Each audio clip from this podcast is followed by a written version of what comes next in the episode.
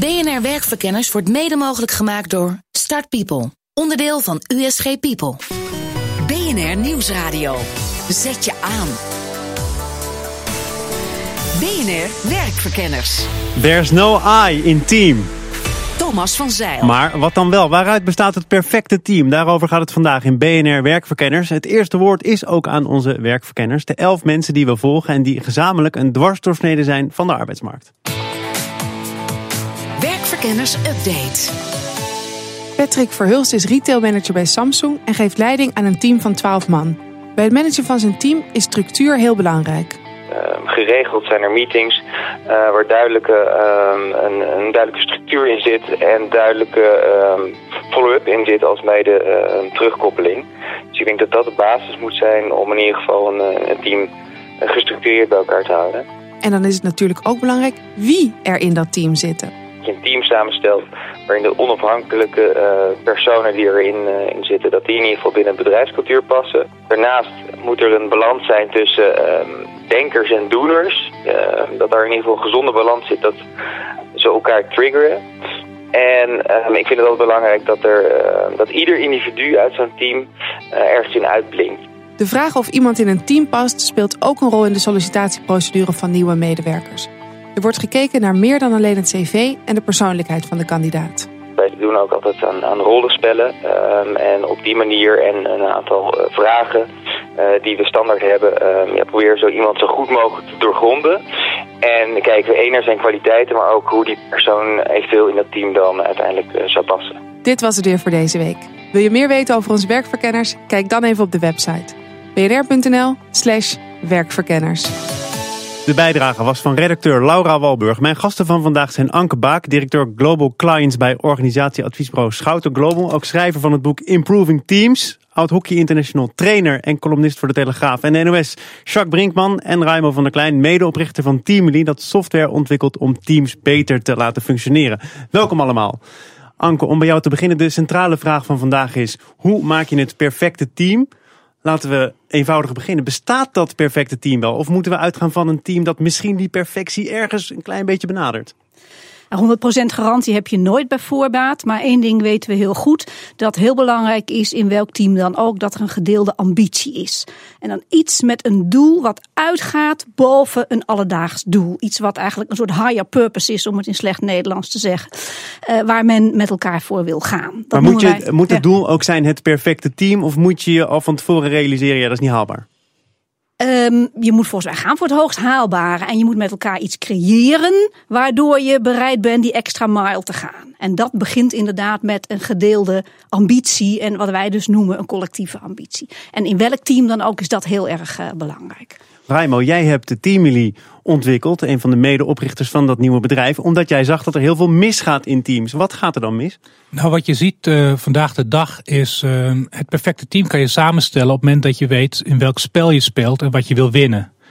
He, dus als je wil hockeyen, dan kan je heel goed hockeyteam samenstellen. Als je de Mount Everest wil beklimmen, kan je heel goed de Mount Everest uh, een ploeg samenstellen. Dus een hockeytrainer heeft het makkelijk? Nee, een hockeytrainer die, die kan een handpicked team maken. Dat is ook zijn taak. Um, terwijl wat je nu ziet in het bedrijfsleven vaak is dat de spelregels constant verwisselen. Het zou hetzelfde zijn als bij hockey. Je opeens zeg maar de spelregels wisselt en vlak voordat je het veld opkomt blijkt dat je geen hockey speelt, maar waterpolo. Dus zo zit de markt vandaag de dag eruit. En hoe moet je dan teams samenstellen? Dus dat zagen wij dat het bedrijfsleven zo verandert. Dat constant de spelregels veranderen, constant het spel verandert waarin je speelt. Uh, nou, maar wisselende omstandigheden vragen dan ook om wisselende teams. Ja, ja, dus constant dynamische teams maken. Dus waar mensen in en uit kunnen stappen. Waarbij je constant ook kijkt naar wie is nou het beste leider in deze fase. Dat is wat er nu mist. We gaan nog steeds uit dus dat we eenmaal een team samenstellen wat een missie aangaat. Maar wij zeggen ja, tijdens die missie verandert de wereld al zoveel. Is dat dat niet meer werkt op die manier. Dus stel je bent meer... werkgever of je bent coach. Dan, dat is toch eigenlijk nauwelijks bij te benen dan? Uh, nou, gelukkig hebben we daar technologie voor. Dus technologie kan daar een stukje in ondersteunen om duiding te geven in waar staan we nu precies. Wat is er aan de hand? Wat is de fase? Wie hebben we in het team zitten en wie kan nu het beste leiding nemen? Jacques Brinkman, bij jou waren de regels tamelijk duidelijk als hockeyspeler en ook als hockeycoach. Wat maakte de teams waarin jij hebt gespeeld en de teams die je hebt geleid goed? Nou, de regels in het hockey zijn de laatste jaren heel Ook snel veranderd, veranderd trouwens. ja, klopt. Nog even over die omstandigheden. Ik denk dat voor een ideaal team ook juist de kracht is dat je ook met die omstandigheden om kan gaan. Dus als je het in sporttermen praat, je hebt een goede keeper nodig, je hebt fundament nodig, je hebt alle posities goed bezet, je hebt een achtergoede middenveld, je moet alleen niet, eh, niet alleen maar doelpuntenmakers hebben. Maar je hebt ook eh, mensen nodig die dus om kunnen gaan met tegenslag. Onze Olympische eh, finales in 96 en 2000, we wonnen uiteindelijk goud, maar we stonden in beide finales 1-0 achter. En wat doe je dan? Dus je hebt dan ook ervaring nodig en jeugdige eh, onbevangenheid. Die combinatie en die mix is ook belangrijk in een winnend team. Maar jij gaat uit van een team dat ondanks die veranderende omstandigheden blijft staan en boven zichzelf kan uitgroeien. Jij zegt eigenlijk, eh, misschien moet je die teams veranderen. Nou, ik, dus als, als je bijvoorbeeld kijkt, hè, stel je voor, je, je bent als retailer bezig en je hebt een team samengesteld om een perfecte nieuwe winkelformule te bedenken. En vlak voordat je begint eh, de, in de uitvoering blijkt opeens dat je naar online moet. En dus dat je je hele strategie weer moet aanpassen, dat je andere mensen weer nodig hebt. Dus je moet constant openstaan om je team te kunnen aanpassen in deze tijden. En wellicht, hoog, je hebt een hele grote kans, is dat de mensen die je gaan helpen niet in je team zitten. Maar hoe krijg je die er dan weer in? Maar wat betekent dat dan als, als, uh, als werkgever? Dat je uh, Oh, met open- wisselende samenstellingen moet Ja, werken? Of dat je dus- afscheid moet nemen? Nou, dat, dat wat je kent en dat wat be- be- voorspelbaar is, kan je organiseren. Maar dat wat niet voorspelbaar is en wat constant verandert, dan moet je dynamisch in Maar waar zijn. je dus voor moet oppassen is dat je wel het vertrouwen houdt. Hè? Want dat is ook het baas, zeker in sport. Zonder onderling vertrouwen en, Ja. en, en, en zelfvertrouwen eh, ga je nooit presteren. Dus op het moment dat je constant wisselt, dat is natuurlijk in sport ook, als je constant van opstelling wisselt, dan, dan weet zo'n team ook totaal niet waar hij aan toe is. Dus je moet wel een stukje basis hebben. En dat is dus precies de uitdaging waar we in deze tijd voor staan. Het verandert steeds sneller. Je bent er niet met één team. Statische teams kennen we niet meer. En het blijven mensen. Dus ja, technologie kan helpen. Maar je blijft nodig hebben die menselijke factor. Dat mensen leren elkaar kennen en vertrouwen. En dat betekent dus eigenlijk, vroeger waren we er, dan trainden we teamleiders op hoe bouw je een goed team. En hoe maak je dingen bespreekbaar en hoe maak je rollen helder enzovoort. Dat kan niet meer, want het wisselt te snel. Ja, en- Dus eigenlijk moet ieder individu nu heel goed, heel snel zijn rol weten te verhelderen. Ja. Zou ik maar zeggen, zijn positie innemen, letterlijk En, maar op het ook veld. Of en leren, want in de sport is ook normaal. Je, wordt, je bent zo goed als vandaag, maar morgen ben je weer beter. Dus je moet constant verbeteren. Wij zijn alleen maar in de sport aan het trainen. Dat zou in het bedrijfsleven natuurlijk ook veel meer kunnen doen. Je moet constant verbeteren en, en, en niet stilstaan. Ik heb uh, voorafgaand aan deze uitzending natuurlijk de studies eens bekeken naar waar een goed team aan moet voldoen. Dan kom ik tegen vriendelijk en emotioneel stabiel. Terwijl ik ook het boek van Jacques Brinkman heb gelezen. Af en toe het conflict opzoeken, ruzie maken, verhoudingen ter discussie stellen. Dat is net zo belangrijk. Anke, hoe kijk jij er dan naar? Nou, volgens mij is dat niet in tegenspraak met elkaar, want je moet emotioneel stabiel zijn. En wat ik versta onder emotioneel stabiel is dat je met conflicten kan omgaan en dat je soms even met elkaar het oneens kan zijn en van harte en dat durft uit te spreken en uit te vechten, liefst niet op de En dat je daarna weer met elkaar kiest wat is de beste manier om hierin verder te gaan en verder te gaan. En Ja. vriendelijke teams, die zijn soms teams die alles onder de mat schuiven. Nou, dat soort vriendelijkheid, daar heb je niks aan, want dan gaat het etteren. Maar wel in de zin van positief ten opzichte van elkaar. Ja, Jacques Brinkman kijkt met de blik van een ervaringsdeskundige. Nou ja, goed, wij in sport inderdaad, ik noem het dan constructief conflict, maar dat heb je. En ik was daar dan eigenlijk een voorvechter van. Hè. Dus dat was meteen, eh boem, zeggen wat je, wat, wat je op je hart hebt. Het ook durven zeggen, je kwetsbaar kunnen opstellen, maar het ook mogen. Hè. Dus dat je dat, en daar is ook vertrouwen voor nodig. Dat je iemand hebt, een dwarsligger, nou, ook zo'n one-line, dwarsliggers houden de rails recht. Dat je dat keihard durft te zeggen. Dat je daar dus dan niet wordt, op, eh, wordt afgerekend. Bijvoorbeeld dat je zegt, nou, hoepel jij maar op uit het team. Ja, en hoe kom je dan zover dat zo'n one-liner, die je in alle managementboekjes kunt tegenkomen, ook daadwerkelijk in de praktijk kunt toepassen?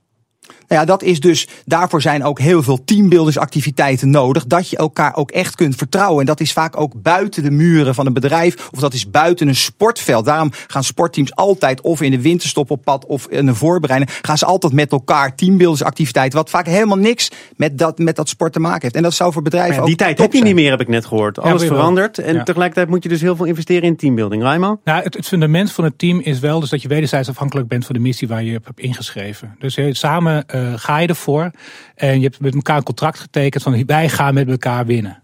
En hoe belangrijk is dat je elkaar dan goed kent en dat je dus inderdaad ook Nou, al die openheid... Nou, dus in de beginfase van het bouwen van een team, heb je bepaalde mensen voor nodig. Heb je bepaalde kwaliteiten voor nodig. Mensen die gaan zoeken naar overeenstemmingen, relaties, eh, die veiligheid kunnen creëren, context kunnen creëren. Dus dat zijn de leiders in het begin. Ik heb van jou wel eens gehoord, eh, ongehoorzaamheid is belangrijker dan overeenstemming.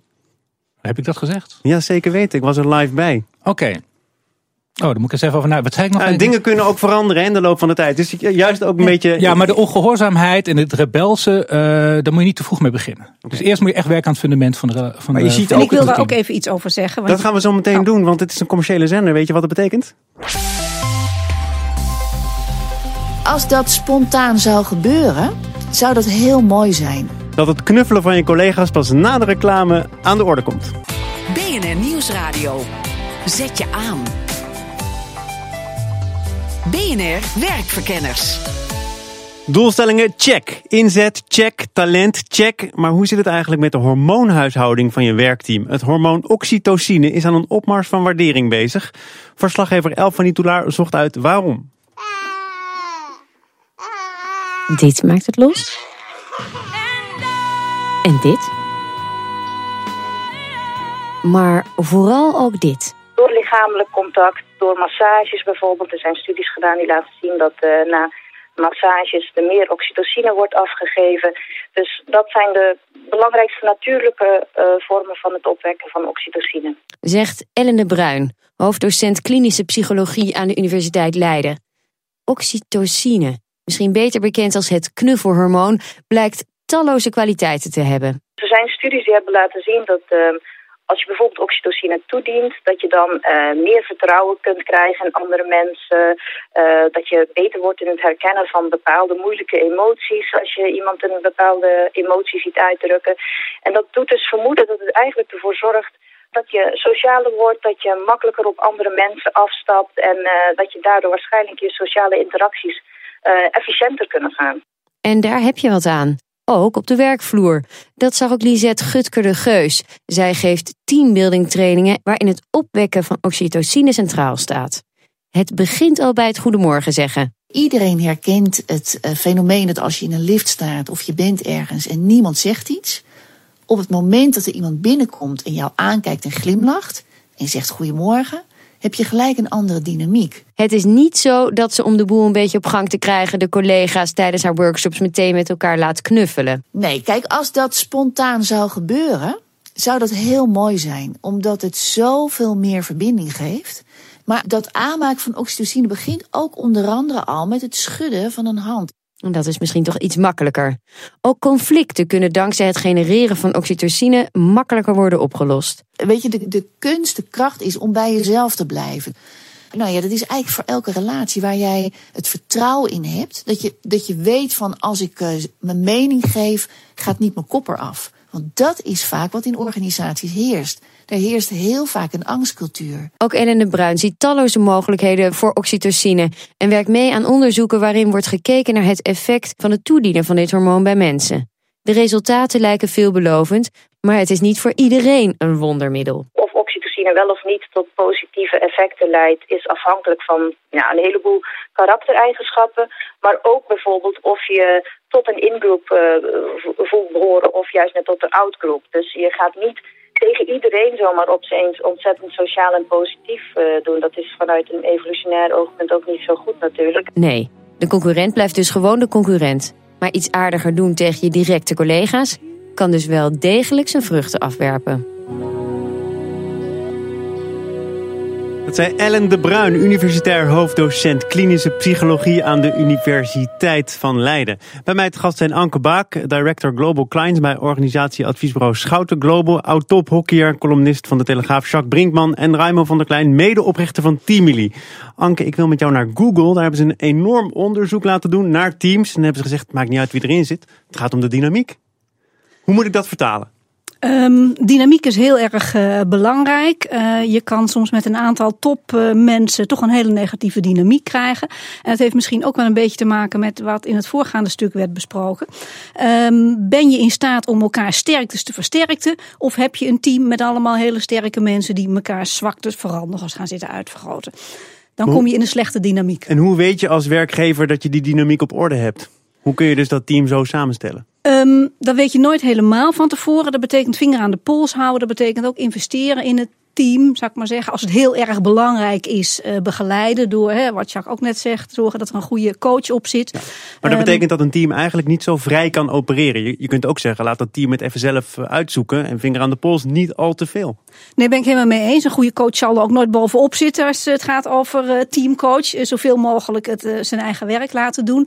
Maar bijvoorbeeld, kijk, een mooi voorbeeld is wat er net gezegd wordt over die oxytocine. We weten dat emoties noemen we zijn besmettelijk. He, dus als er een paar negatieve lieden in een team zitten, dan wordt het een gouden negatieve sfeer. Leren mensen gewoon het vanuit de positieve kant en de sterktes te benaderen. En wij noemen dat vanuit de positieve psychologie. Ga je op de kwaliteiten zitten, dan zie je dat er al snel een positieve dynamiek komt. En dan hoeft er misschien geen begeleiding op. Maar zeker als het een heel belangrijk team is, kan dat geen kwaad. Jacques, hoezeer moet die begeleiding een rol spelen? Of moet dat team het voor het grootste deel zelf kunnen uitzoeken? Nou ja, kijk, een begeleiding is zeker belangrijk. Goed leiderschap. Maar voorbeelden te over in de sport. Laten we het ook weer gezien. Feyenoord, FC Utrecht. FC Utrecht, de mooiste bekerfinale voor het eerst in zoveel jaar. En dan lijkt het er toch op dat coach Erik ten Hag die spelers op een of andere manier niet vrij in het hoofd heeft gekregen. Of met te veel tactische opdrachten. Zie je heel veel. Hè. Op belangrijke momenten willen die coaches nog allerlei extra instructies geven, team bespreken, wat moet ik nou nog zeggen, nog even extra trainen. En dan ben je niet vrij in je hoofd. In de sport presteer je het beste als je vrij in je hoofd bent. En ik zou ook elk bedrijf aanraden om in ieder geval een per dag met elkaar een uur te sporten en lekker te knuffelen. In de sport knuffelen ons helemaal uh, op de ongang. Deze uitzending zit er bijna op. We, ma we, maken daar gewoon een mooi moment van. Ja. We knuffelen zo meteen even aan het einde van dit programma. Raimo, ik had voorafgaand aan dit programma een gesprek met mijn uh, redacteur Laura. Wij zijn een goed team, vind ik zelf. En zij zei, ik heb gehockeyd.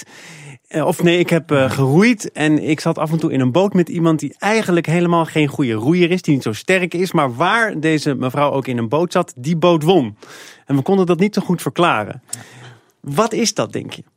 Nou, um, ik heb ook uh, met dat soort mensen gewerkt. Uh, dat zijn vaak mensen die context creëren en veiligheid creëren. Niet tastbaar zijn, niet in de schijnwerpers staan, maar ongelooflijk belangrijk zijn om een team uh, cohesie te creëren binnen een team. Dus dat een team met elkaar gaat graag samenwerkt, waar een goede cultuur ontstaat. Ja, dat staat in uh, maar, maar, maar, maar, heel vaak, ja, maar heel vaak zijn die mensen dus niet zichtbaar. En die zien, zichzelf, zien hun eigen kwaliteiten ook vaak niet. En dat is best wel lastig. En wij proberen dat juist met Teamly inzichtelijk te maken, dat, dat daar heel veel kwaliteiten zijn. Bijvoorbeeld het, het zien en benoemen van problemen. Maar hoe maak je iets dat niet zichtbaar is inzichtelijk? Dat lijkt nou, me een moeilijke opgave. Nou ja, je kan, het wel, je kan het wel met testen eruit halen. Je kan mensen wat vragen stellen bijvoorbeeld. En daardoor kan je best wel eruit halen van wat voor kwaliteiten je hebt.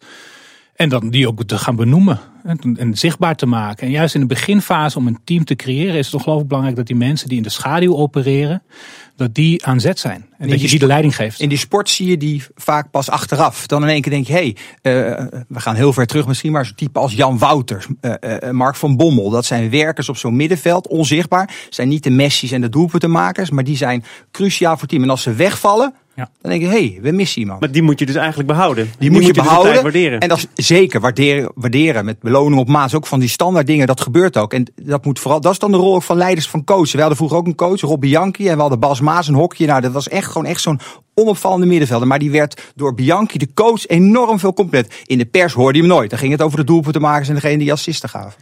Anke, het is misschien vervelend om mee af te sluiten, maar er zijn natuurlijk teams waar het allemaal niet zo vlekkeloos verloopt. Ja. Waar een verziekte sfeer is, geen prestaties worden geboekt. Wat doe je daaraan ter afsluiting? Um, eerst goed analyseren wat daar de oorzaak van is. Zijn dat bijvoorbeeld onheldere uh, rollen of zijn er gewoon echt uh, types die niet geschikt zijn om samen te werken? Wat ik vaak heb meegemaakt in mijn begeleiding van teams is als je soms één of twee mensen in zo'n team hebt die heel goed solistisch kunnen werken, maar echt niet tegen feedback kunnen, niet tegen de onzekerheid van samenwerken. Had je dat van tevoren kunnen weten vaak? Uh, ja, soms kun je dat van tevoren weten, maar soms verandert ook de dynamiek in zo'n team en de opdracht van zo'n team en wordt dat pas eigenlijk na een tijdje zichtbaar. Maar niet meteen uh, rigoureus gaan snoeien, toch nog een kans geven als zo'n team het uh, op het eerste oog niet zo goed doet. Ja, eerst even kijken van waar ligt dat aan en daar vervolgens ingrijpen. En soms moet je wel hard ingrijpen. En dan is het handig als je nog enige hiërarchie hebt, dat er iemand eventueel gewoon uitgehaald kan worden als ja. niet anders kan. Raimo, laatste woord. Ik, ik denk dat elk team vastloopt. Punt. En elk team loopt altijd.